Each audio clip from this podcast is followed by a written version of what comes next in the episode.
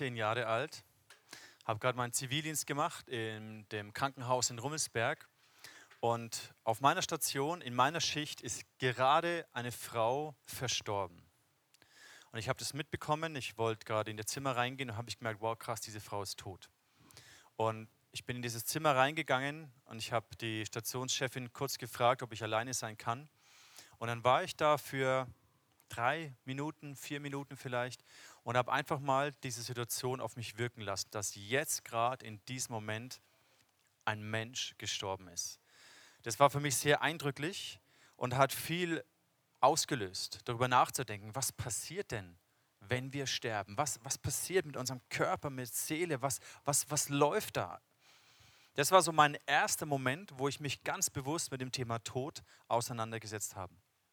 Ich möchte diese Serie, die wir starten über die Ewigkeit, beginnen mit einem Statement, weil ich glaube, was du über die Ewigkeit und deine Existenz in der Ewigkeit denkst, was du glaubst, das bestimmt sehr stark dein Leben hier und jetzt auf dieser Erde. Und so war es für mich auch, wo ich mir Gedanken gemacht habe, hey, ich möchte mein Leben so leben, dass ich bereit bin, dass ich keine Angst haben muss, wenn dieser Moment des Todes kommt. Ich freue mich sehr über diese Serie. Wir haben uns darauf vorbereitet, wir haben uns intensiv Gedanken gemacht und wir haben gemerkt in der Vorbereitung, dass das ist so umfangreich über die Ewigkeit, über Gerechtigkeit, Tod, Gericht, solche Themen zu sprechen. Da ist es sehr schwer, nur ein Thema rauszugreifen. Es braucht eigentlich ein, ein umfassendes Bild und deswegen haben wir gedacht, es ist wie ein Puzzle. Und die verschiedenen Elemente dieser Predigtinhalte ergeben hoffentlich am Ende ein, ein komplettes Bild. Dabei haben wir nicht den Anspruch, die ultimative Wahrheit über Tod und Ewigkeit, Himmel und Hölle erkannt zu haben. Das wäre, glaube ich, etwas vermessen. Aber wir möchten euch mit reinnehmen in die nächsten Wochen in diese Thematik, weil ich glaube, sie ist hochrelevant und auch für dein Leben sehr relevant. Ich lade dich ein, deine Bibel mit herzunehmen oder dein Smartphone mit einer Bible-App rauszunehmen, auch die Bibelverse mitzulesen. Heute starten wir mit dem Titel Todesschatten. Das heißt, das erste Puzzleteil in dieser Serie, es geht um das Thema Tod. Ich kann mich noch gut erinnern an die Beerdigung meines Opas. Er war Pfarrer in Würzburg, evangelischer Pfarrer. Und an seiner Beerdigung ist mir erst bewusst geworden, was für ein toller Mann es gewesen war. Und da haben Leute Reden gehalten, Fürst von Kastell und alle möglichen Leute haben da Reden gehalten über ihn. Und es hat mich stark bewegt und ich habe mir gedacht, wow, wenn am Ende meines Lebens Menschen so über mich reden, dann, dann habe ich äh, etwas richtig gemacht. Und es war auch etwas, wo ich mir, was mich geprägt hat, wo ich mir Gedanken gemacht habe, wie möchte ich, welches Erbe möchte ich hinterlassen? Vor kurzem, oder was heißt vor kurzem, vor seit einigen Wochen bekommen wir immer wieder erschütternde Bilder präsentiert, jeden Tag in den Medien. Die ganze Situation des Coronavirus hat uns vor Augen geführt, wie schwach wir sind als Menschen, wie, wie, wie zerbrechlich das Leben sein kann. Mich haben diese Bilder schockiert, wo in Italien Lkw-weise die, die Toten abtransportiert wurden. Das war für mich unfassbar, dass, dass so etwas möglich ist.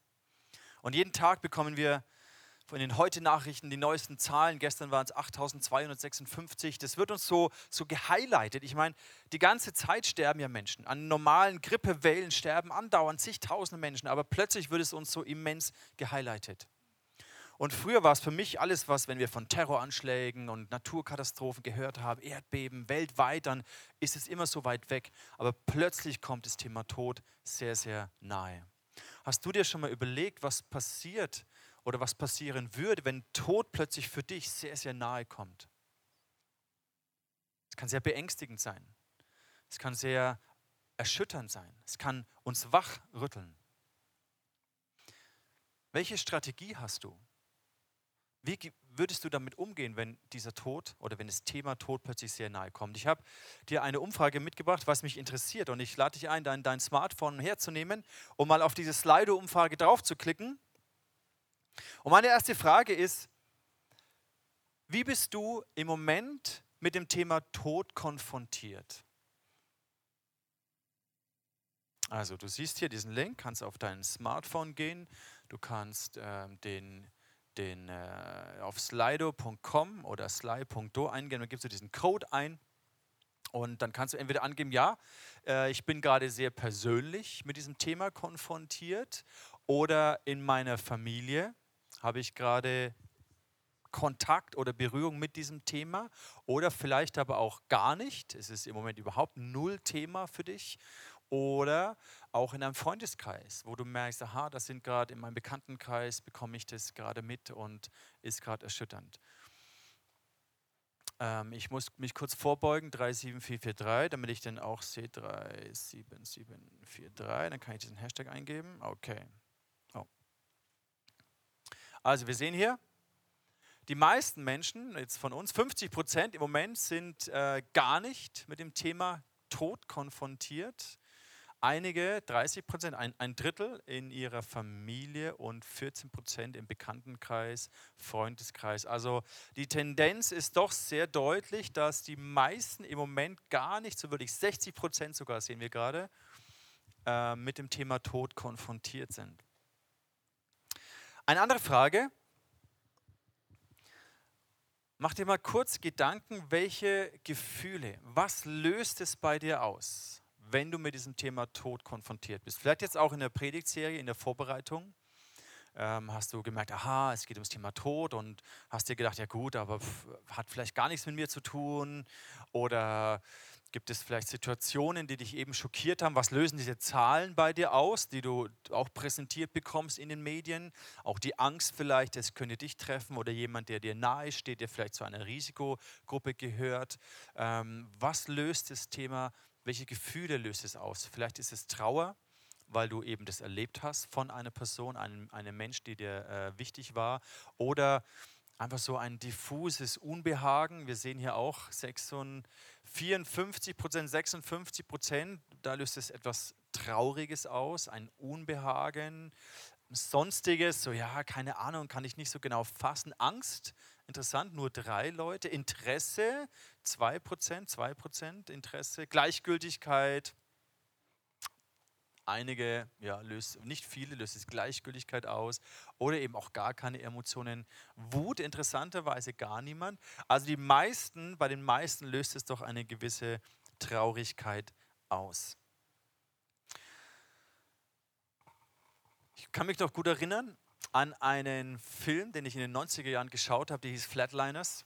Da waren einige Medizinstudenten und äh, zu dem Zeitpunkt habe ich gerade Medizin studiert, deswegen hat mich das fasziniert, die sich in, ganz bewusst in so künstliche Nahtoderfahrungen gebracht haben. Jetzt 2017 wurde der Film nochmal ein, ein Remake rausgebracht und diese Studenten haben, ähm, wollten Nahtoderfahrungen sammeln, haben sich äh, künstlich äh, ins Koma bringen lassen oder eben Herzstillstand und dann nach einigen Minuten wieder hervorholen lassen von ihren Freunden. Sehr interessant, weil sie immer mehr ans Limit gehen und immer äh, diese Zeit dieser Nahtoderfahrung ausweiten wollen. Eine Minute, drei Minuten, fünf Minuten, sieben Minuten in einer Nahtoderfahrung.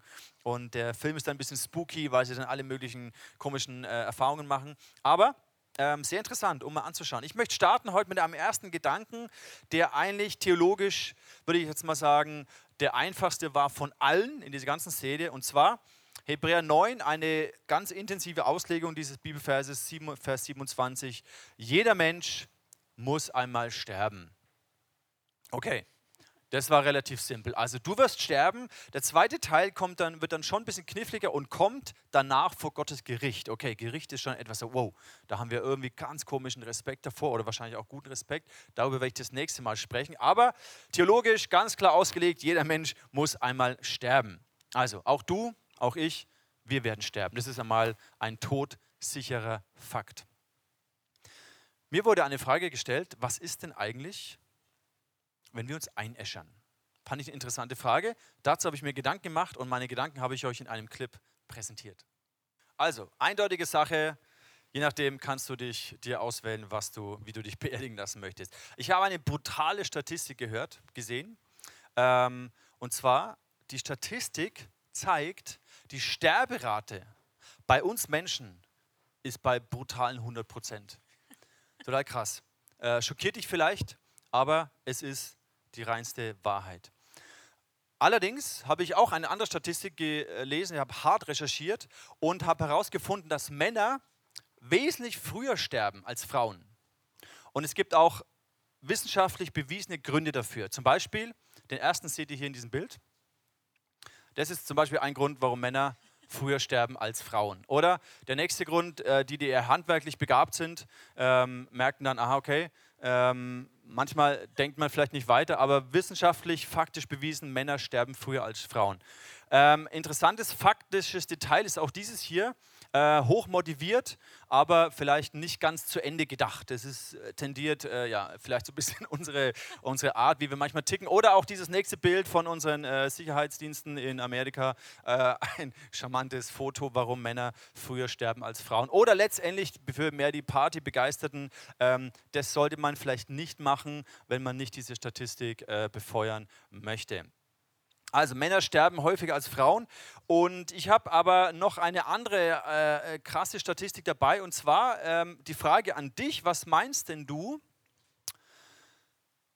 Ist es wahrscheinlicher, von einer Hai-Attacke, an einer Hai-Attacke zu sterben oder von einer Kokosnuss erschlagen zu werden. Nimm doch nochmal dein Smartphone und teile mir mit in der Slido-Umfrage, die du hier eingeblendet siehst, 37443.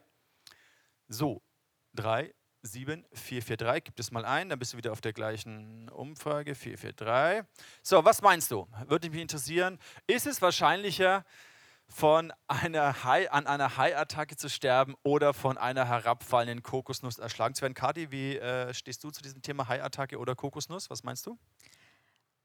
Also, ich würde ja lieber von der Kokosnuss erschlagen werden, weil Hai und Blut und Schmerzen und Wenn also Hai, lieber dann ein viel Blut. ja. Okay. Mal schauen, was unsere Zuhörer sagen. Äh, können wir nochmal die Umfrage sehen? Okay, wow. 94 Prozent sagen eindeutig, die Wahrscheinlichkeit ist größer. Okay, dann lass uns mal gucken, das Endergebnis. Es ist tatsächlich so, wie 95 Prozent der Leute sagen, die Wahrscheinlichkeit von einer herabfallenden Kokosnuss getroffen zu werden, seht ihr hier in diesem nächsten Bild, ist größer als von einem Hai attackiert zu werden und dabei zu sterben.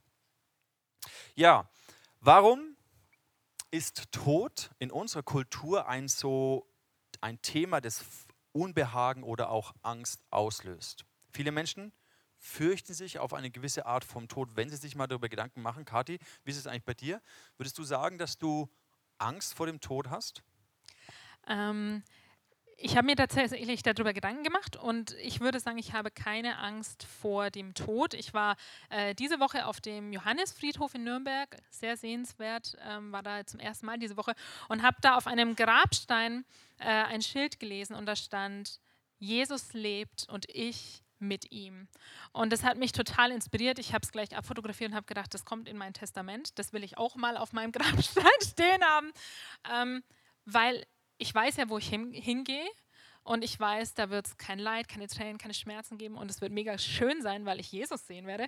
Und ähm, genau, was ich gruseliger finde, ist tatsächlich das Sterben. Weil ich, ja, so Schmerzen oder ich habe es ja schon gesagt, kann kein Blut sehen. Also keine Ahnung, durch einen Unfall oder im Krankenhaus, so Leid. Also das ist eher so, also Angst vielleicht nicht, aber eher so ein, ja, ein Unbehagen, äh, ja, hinsichtlich des Sterbeprozesses, aber Angst vorm Tod und Todsein habe ich nicht. Und was ist deine Tendenz? Eher einäschern oder im Grab verrotten? Habe ich auch schon mal drüber nachgedacht, habe aber eigentlich kein Ergebnis Okay. ähm, für mich gefunden. Offen. Also der Tod ist ja doch etwas aus unserer Perspektive sehr, sehr Finales. Da geht etwas zu Ende, da passiert etwas und ist natürlich verbunden mit einer tendenziell mit einer ganz großen Unsicherheit. Wir sehen den ersten Bezug zum Thema Tod in der Bibel eigentlich gleich am Anfang. Gott sagt im Paradies, hey Adam und Eva, wenn ihr von diesem Baum, von dieser Frucht esst, dann werdet ihr sterben. Und natürlich wissen wir alle, dass sie die Frucht gegessen haben, aber nicht plötzlich tot umgefallen sind, sondern sie haben ja weiter gelebt. Aber dennoch ist etwas gestorben. Und Tod im biblischen Sinne meint erstmal, dass da eine Trennung kommt, eine Loslösung von etwas, was eigentlich nicht getrennt werden sollte. Das heißt zum einen die Trennung der Beziehung zu Gott, da ist ein Bruch gekommen in diese Beziehung. Die Trennung auch in zwischenmenschlichen Beziehungen, das hat sich verändert. Und letztendlich dann auch der physische Tod, die Trennung von unserem äh, materiellen, von unserem Körper, physischen Körper und eben dem Menschen, der Seele, dem, dem Wesen, dem übernatürlichen Wesen, das wir sind. Aber Fakt ist, es wird auf dieser Erde zum Tod kommen. Du wirst sterben, ich werde sterben. Mein zweiter Gedanke ist, du wirst aber überhaupt nicht sterben. Du wirst nicht sterben, selbst wenn du stirbst. Du wirst leben, du wirst weiter existieren nach deinem Tod. Der Tod ist nicht das Ende. Deswegen bist du auf eine gewisse Art unsterblich, weil du eben nicht nur aus, aus Staub, aus organischem Material geschaffen bist. Du bist geformt wir sind unser, unser physischer Anteil, dieses organische Material. Aber dann lesen wir in der Bibel, Gott nahm, er formte den Menschen aus dem Erdboden und er blies seinen Atem in ihn ein. Und dann heißt es, ab dem Moment wurde der Mensch eine lebendige Seele. Das Wort, was die Bibel hier gebraucht, ist Nefesh. Das heißt, vom biblischen Bild her sind wir ein, ein seelisches Wesen, ein übernatürliches Wesen in einem Körper, in einer Einheit mit unserem Körper. Oft denken wir, dieser Körper hat ja gar nichts mit mir zu tun. Oder ich bin eigentlich irgendwie so ein Geistwesen, ich habe irgendwie eine Seele und ich wohne in einem Körper. Das ist nicht das biblische Bild, das hebräische Menschenbild, das, das die Bibel verwendet, ist, dass wir eine lebendige Seele sind. Ich bin eine Seele. Manchmal gebraucht diese, äh, die Bibel auch den Begriff Seele, Nefesh. Zum Beispiel Abraham und seine, sein Stamm waren so und so viele Seelen. Und dieser, dieser Aspekt, diese Seele, dieses Übernatürliche, das ist nicht dem physischen Tod unterworfen. In Matthäus 10 sagt Jesus, habt keine Angst vor den Menschen, die zwar den Körper, aber nicht die Seele töten können. Das heißt, Jesus zeigt ganz klar auf, hey, da gibt es diese zwei Aspekte unseres Seins. Und eigentlich sollte man die nicht trennen, eigentlich gehören sie in eine Einheit zusammen, aber es sind dennoch zwei verschiedene Dinge. Und im Tod kommt es zu einer Trennung. Also habt keine Angst vor den Menschen, die nur die Seele, äh, nur den Körper, aber nicht die Seele töten können. Auf den zweiten Teil dieses Verses werden wir das nächste Mal noch ein bisschen eingehen. Also der Tod ist nicht das Ende. Im Tod passiert eine Trennung. Zum Beispiel habe ich das mir überlegt, das ist wie so an einem Computer. Ich habe hier euch einen Mac, Mac Mini mitgebracht von zu Hause. Ähm, Normalerweise funktioniert der, macht der nur Sinn, wenn ich ihn an einen Monitor angeschlossen habe. Das heißt, das sind lauter Ausgänge und ich verbinde diese, das, was hier drin ist, das Innenleben, verbinde ich mit einem Monitor und da wird dieses Innenleben und alles, was da passiert, wird dann dargestellt und findet einen Ausdruck. Und so ist es vielleicht auch ein bisschen mit diesen Aspekten unseres, unseres ähm, Seins und unseres Körpers. Wir brauchen einen Körper, um das dem Form und dem Ausdruck zu geben, was wir sind. Und das wird in der Ewigkeit sich auch nicht ändern. Das heißt, wenn ich jetzt hier diesen Mac Mini getrennt habe von dem Monitor, dann kann der im Moment keinen Ausdruck finden. Aber trotzdem existiert er hier noch weiter. Aber er wird nicht einfach ins Regal gestellt, sondern wenn wir in diesem Bild von der Auferstehung bleiben, dann heißt es, dass Gott uns einen neuen Körper geben wird. Der Tod ist nicht das Ende. Jesus hat ja mal einen seiner Freunde, den Lazarus, von den Toten auferweckt. Also er war vier Tage tot. Bisschen eine abgefahrene Geschichte, falls du die noch nie gehört hast. Abgefahrene Geschichte, Freund von Jesus, Lazarus, heißt er, er stirbt. Jesus wird gerufen, er kommt einige Tage später. Der war schon vier Tage lang tot. Das heißt, diese Trennung von dem Körper und dem, der Seele, dem Menschen, war schon vier Tage lang, war der Lazarus irgendwo. Und Jesus ruft ihn aber wieder raus aus den Toten. Das ist aber nicht die Auferstehung. Das ist ein Riesenunterschied. Da kommen wir gleich noch drauf. Aber anscheinend gibt es da einen Bereich, die Bibel nennt es das Totenreich. Und Lazarus wurde herausgerufen wieder, aus diesem Totenreich zurückgerufen und hat seinen Körper, der ist dann irgendwie übernatürlich, war der wiederhergestellt und er hat diesen gleichen Körper wieder ähm, erlebt, belebt. In unserem Glaubensbekenntnis, in unserem evangelischen Glaubensbekenntnis, da ist diese eine Aussage, dass wir glauben, dass Jesus hinabgestiegen ist in das Reich des Todes. Ich weiß nicht, ob du dir schon mal Gedanken darüber gemacht hast, hinabgestiegen in das Reich des Todes. Das heißt, Jesus war, nachdem er gekreuzigt und gestorben ist, nachdem er ja auch seinen physischen Körper verlassen hat, ist er in das Totenreich hineingekommen. Das Totenreich ist irgendwie eine abgefahrene Vorstellung. Was passiert da genau? Die Bibel ist dann nicht so konkret. Sie gibt uns verschiedene Hinweise, aber sie gibt uns nicht ein umfassend detailliertes Bild. Aber anscheinend gibt es diese zwei Bereiche. Im Lukas-Evangelium Kapitel 16, da erzählt Jesus die Geschichte von dem reichen Mann und dem armen Lazarus. Und beide sterben und der arme Lazarus wird in Abrahams Schoß, wird von den Engeln in Abrahams Schoß getragen und der reiche Mann kommt an einen Ort im Totenreich, den man auch Hades nennt. Im Griechischen, im Hebräischen ist das Wort Sheol, im Griechischen heißt es Hades.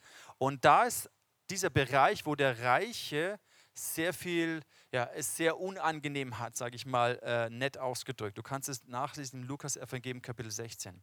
Also die Bibel gibt uns Hinweise, dass es da, wenn wir physisch, körperlich sterben, dass unsere Seele dorthin getragen wird und es anscheinend verschiedene Bereiche gibt für die Menschen, die an Jesus geglaubt haben, die erlöst sind und für die Menschen, die eben nicht an Jesus geglaubt haben, die verloren sind. Im Lukas-Evangelium Kapitel 23, da lesen wir den Moment, wo Jesus stirbt. Und einer dieser beiden Verbrecher, die links und rechts mit Jesus gekreuzigt werden, sagt, hey, Jesus, König, denke an mich, wenn du in dein Reich kommst. Und Jesus sagt zu ihm im Vers 43, ich versichere dir, noch heute wirst du mit mir im Paradies sein. Dieses Paradies, wie auch immer man sich das vorstellt, ist ein Bereich, wo dieser Verbrecher, der kurz vor seinem Tod noch Vergebung empfangen hat, mit Jesus hingekommen ist. Und anscheinend hat er dort, war er dort mit Jesus zusammen. Der andere Verbrecher, der nicht, der, der Jesus verachtet hat, der Jesus abgelehnt hat, der ist dort nicht hingekommen. Der wurde, ist anscheinend irgendwo anders hingekommen. Im zweiten Korinther gibt uns auch Paulus einen Hinweis darauf, ähm, er spricht im Kapitel 5 darüber, im Vers 8, dass wir voll Zuversicht sind. Unser groß, größter Wunsch ist es, das Zuhause unseres irdischen Körpers zu verlassen, verlassen zu dürfen und für immer daheim beim Herrn zu sein. Das heißt, Paulus wusste auch, wenn ich sterbe, dann bin ich bei Jesus. Genau wie dieser Verbrecher, der gewusst hat, hey, wenn ich jetzt sterbe, Jesus, nimm mich dorthin, wo du bist. Und Jesus sagt, ja, komm mit mir in das Paradies. Und Paulus sagt, hey, ich weiß, wenn ich jetzt sterben würde, dann wäre ich bei Jesus. Ich verstehe das so, dass für uns Christen, für die, die an Jesus glauben, dass wir diese Sicherheit haben dürfen, wie es Paulus hier sagt, wir sind voll Zuversicht. Zuversicht heißt, da bin ich mir sicher wie die Karte gesagt hat, da brauche ich keine Angst haben, dass ich bei Jesus sein werde. Eine andere Stelle, wo Paulus darüber schreibt, im, im Philipper über das Thema Tod und Sterben, er sagt im Philipper 1, Vers 21, denn Christus ist mein Leben und das Sterben für mich nur ein Gewinn. Paulus war ja oft in Todesgefahr und er sagt, hey, wenn ich sterbe, ist es ein Gewinn. Weil ich aber mehr für Christus erreichen kann, wenn ich hier im Leben bleibe, weiß ich nicht, was ich mir wünschen soll. Ich bin hin und her gerissen. Am liebsten würde ich jetzt schon sterben, um bei Christus zu sein. Für ihn war das glasklar, hey, wenn ich sterbe, ist es kein Drama, sondern ich, weil ich jetzt schon mit Jesus verbunden bin, weil jetzt schon dieses ewige Leben ich in mir trage durch meinen Glauben an Jesus. In dem Moment, wo mein physisches Leben endet, werde ich bei Jesus sein. Das wäre das Allerbeste, sagt er im Vers 23. Das wäre das Allerbeste. Aber er sagt, hey, aber andererseits habe ich hier noch eine wichtige Aufgabe zu erfüllen. Deswegen bleibe ich noch. Deswegen will ich mein Bestes geben. Solange ich diese Zeit hier auf Erden habe, solange ich diesen Ausdruck in meinem Körper habe, möchte ich hier sein und euch als Gemeinde dienen. Also wichtig zu realisieren, wenn wir physisch sterben, dann hören wir nicht auf zu existieren. Der Tod ist nicht das Ende. Es findet eine Trennung statt von unserem physischen Körper, aber wir leben weiter. Allerdings ist das nicht die Auferstehung. Ich würde sagen, dieses Totenreich, von dem wir sprechen, das ist so wie eine, ein Zwischenzustand. Eine Zeitspanne, in der wir in Anführungszeichen warten auf die Auferstehung. Das heißt, wenn du stirbst, bekommst du nicht sofort einen neuen übernatürlichen himmlischen Körper, sondern der immaterielle Teil an dir existiert, er lebt weiter. Und wenn du mit Jesus verbunden bist, wenn du an Jesus glaubst, wenn Jesus in dir lebt, dann wirst du diese Zeit im Totenreich an einem Ort verbringen, wo die Gegenwart Gottes da ist, wo Jesus da ist. in dieser Geschichte von Lazarus und dem Reichen, da äh, im Lukas Evangelium Kapitel 16, da lesen wir das auch, dass sie ein Bewusstsein haben. Das heißt, der Reiche erinnert sich an seine Brüder. Er, er denkt an den Lazarus. Also er hat Bewusstsein, er hat volles Bewusstsein, auch was er von dem, was er dort erlebt. Aber das ist noch nicht die Auferstehung. Das ist wie so ein, ein Zwischenzustand. Im zweiten Korintherbrief, Kapitel 5, geht auch Paulus nochmal darauf ein. Er sagt, wir wissen, unser irdischer Leib ist vergänglich. Klar. Er gleicht einem Zelt, das eines Tages abgebrochen wird. Dann erhalten wir einen neuen Leib, eine Behausung, die aber nicht von Menschen errichtet ist. Gott hält sie im Himmel für uns bereit und sie wird ewig bleiben. Dann sagt er weiter, voll Verlangen sehnen wir uns danach, den neuen Leib schon jetzt wie ein Gewand überzuziehen, damit wir nicht nackt, sondern bekleidet sind, wenn wir unseren irdischen Körper ablegen müssen. Wir als Christen, wir als Menschen sind von Gott geschaffen mit einer Seele, wir sind ein lebendiges Wesen. Und diese, dieses Nefesh, diese lebendige Seele wird nicht sterben, sie wird nicht aufhören zu existieren, sondern sie lebt weiter und wartet die, in diesem Bereich, des, in, in diesem Totenreich auf den Moment der Auferstehung.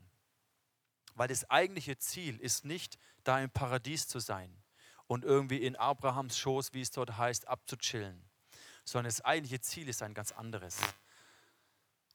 Ich weiß, dass es vielleicht ein bisschen confusing sein kann. Ich habe euch nochmal diese wichtigsten Punkte versucht, in einem Videoclip, in einer Illustration nochmal auf den Punkt zu bringen. Vor allem mit dem Ausblick, was passiert denn mit dem Leben nach dem Leben, nach dem Tod.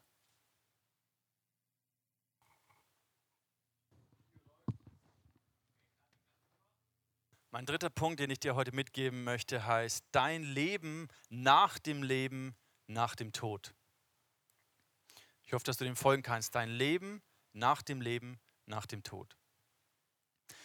Jesus sagt in dieser Geschichte, in dieser Begegnung mit Johannes, äh, mit, mit äh, seinem Freund Lazarus, der gestorben ist, im Johannes Evangelium Kapitel 11, er sagt, ich bin die Auferstehung und ich bin das Leben. Wer an mich glaubt, der wird leben, selbst wenn er stirbt. Und wer lebt und an mich glaubt, wird niemals sterben eine abgefahrene, starke Aussage von Jesus. Wenn wir ihn in unserem Herzen tragen, wenn er unser Leben ist, wenn wir unser Leben auf ihn gründen, dann tragen wir dieses ewige Leben schon in uns. Aber es ist eben noch nicht die Auferstehung und der neue Körper. Mit Ostern hat es begonnen. An Ostern, Jesus war ja zuerst auch im Totenreich. Und an Ostern ist er auferstanden mit einem neuen Körper. Und das ist so faszinierend. Deswegen ist die, auf, die physische Auferstehung von Jesus so entscheidend. Und Jesus ist nach seiner Auferstehung nicht einfach nur so als Geist rumgeschwebt, sondern er hat einen neuen himmlischen Körper gehabt. Mit diesem himmlischen Körper konnte er aber in die physische Welt hineinkommen und auch zum Beispiel essen. Er konnte berührt werden. Die Jünger konnten ihn sehen, sie konnten physisch ihn anlangen, er konnte essen. Aber dennoch war er nicht gebunden an diese physische Realität. Das ist total abgefahren. Und deswegen vergleiche ich das so oder hilft es mir zu sehen, hey, und unser physischer Körper jetzt ist wie eine Art, ich nenne es mal wie so ein Prototyp. Ein Prototyp auf einen neuen, himmlischen, wunderbaren, auf eine andere Art materiellen Körper, den wir bekommen werden. Also wir werden nicht einfach irgendwie im Universum als, als Engelchen auf Wolken sitzen und da irgendwie Halleluja singen oder werden uns irgendwie als Geister im riesen Ozean bewegen, so, sondern wir werden einen physischen, materiellen Körper haben, einen übernatürlichen, wunderbaren Körper haben. Wenn du möchtest, dann geh mit mir mal nochmal in den Korintherbrief rein, 1. Korintherbrief Kapitel 15. Da wird Paulus ein bisschen ausführlich. Er sagt im Vers 42, genauso könnt ihr euch die Auferstehung der Toten vorstellen. Unser irdischer Körper ist wie ein Samenkorn, das einmal vergeht. Okay, klar, ein Samenkorn, was in die Erde fällt und stirbt. Wenn er aber auferstehen wird, ist er unvergänglich. Unser Körper ist jetzt noch unansehnlich und schwach, wenn er aber aufersteht, ist er herrlich und voller Kraft. Also wichtig zu verstehen, die Auferstehung kommt erst nach dieser Phase, dieser Zeit im Totenreich. Also nicht, wenn du stirbst, physisch stirbst, kommt zack sofort die Auferstehung, sondern du bist erstmal in diesem Totenreich, bis die, äh, die, die Bibel nennt es, bis diese Posaune erschallt und die Toten auferstehen werden. Als allererstes die, die im Vertrauen auf Jesus gestorben sind und die werden dann auf eine andere Art bei Jesus sein. Vers 44, begraben wird unser irdischer Körper. Wenn er aber auferstehend Aber auferstehen werden wir mit einem Körper, der von unvergänglichem Leben erfüllt ist. Denn wie es einem sterblichen Körper gibt, so gibt es auch einen unsterblichen.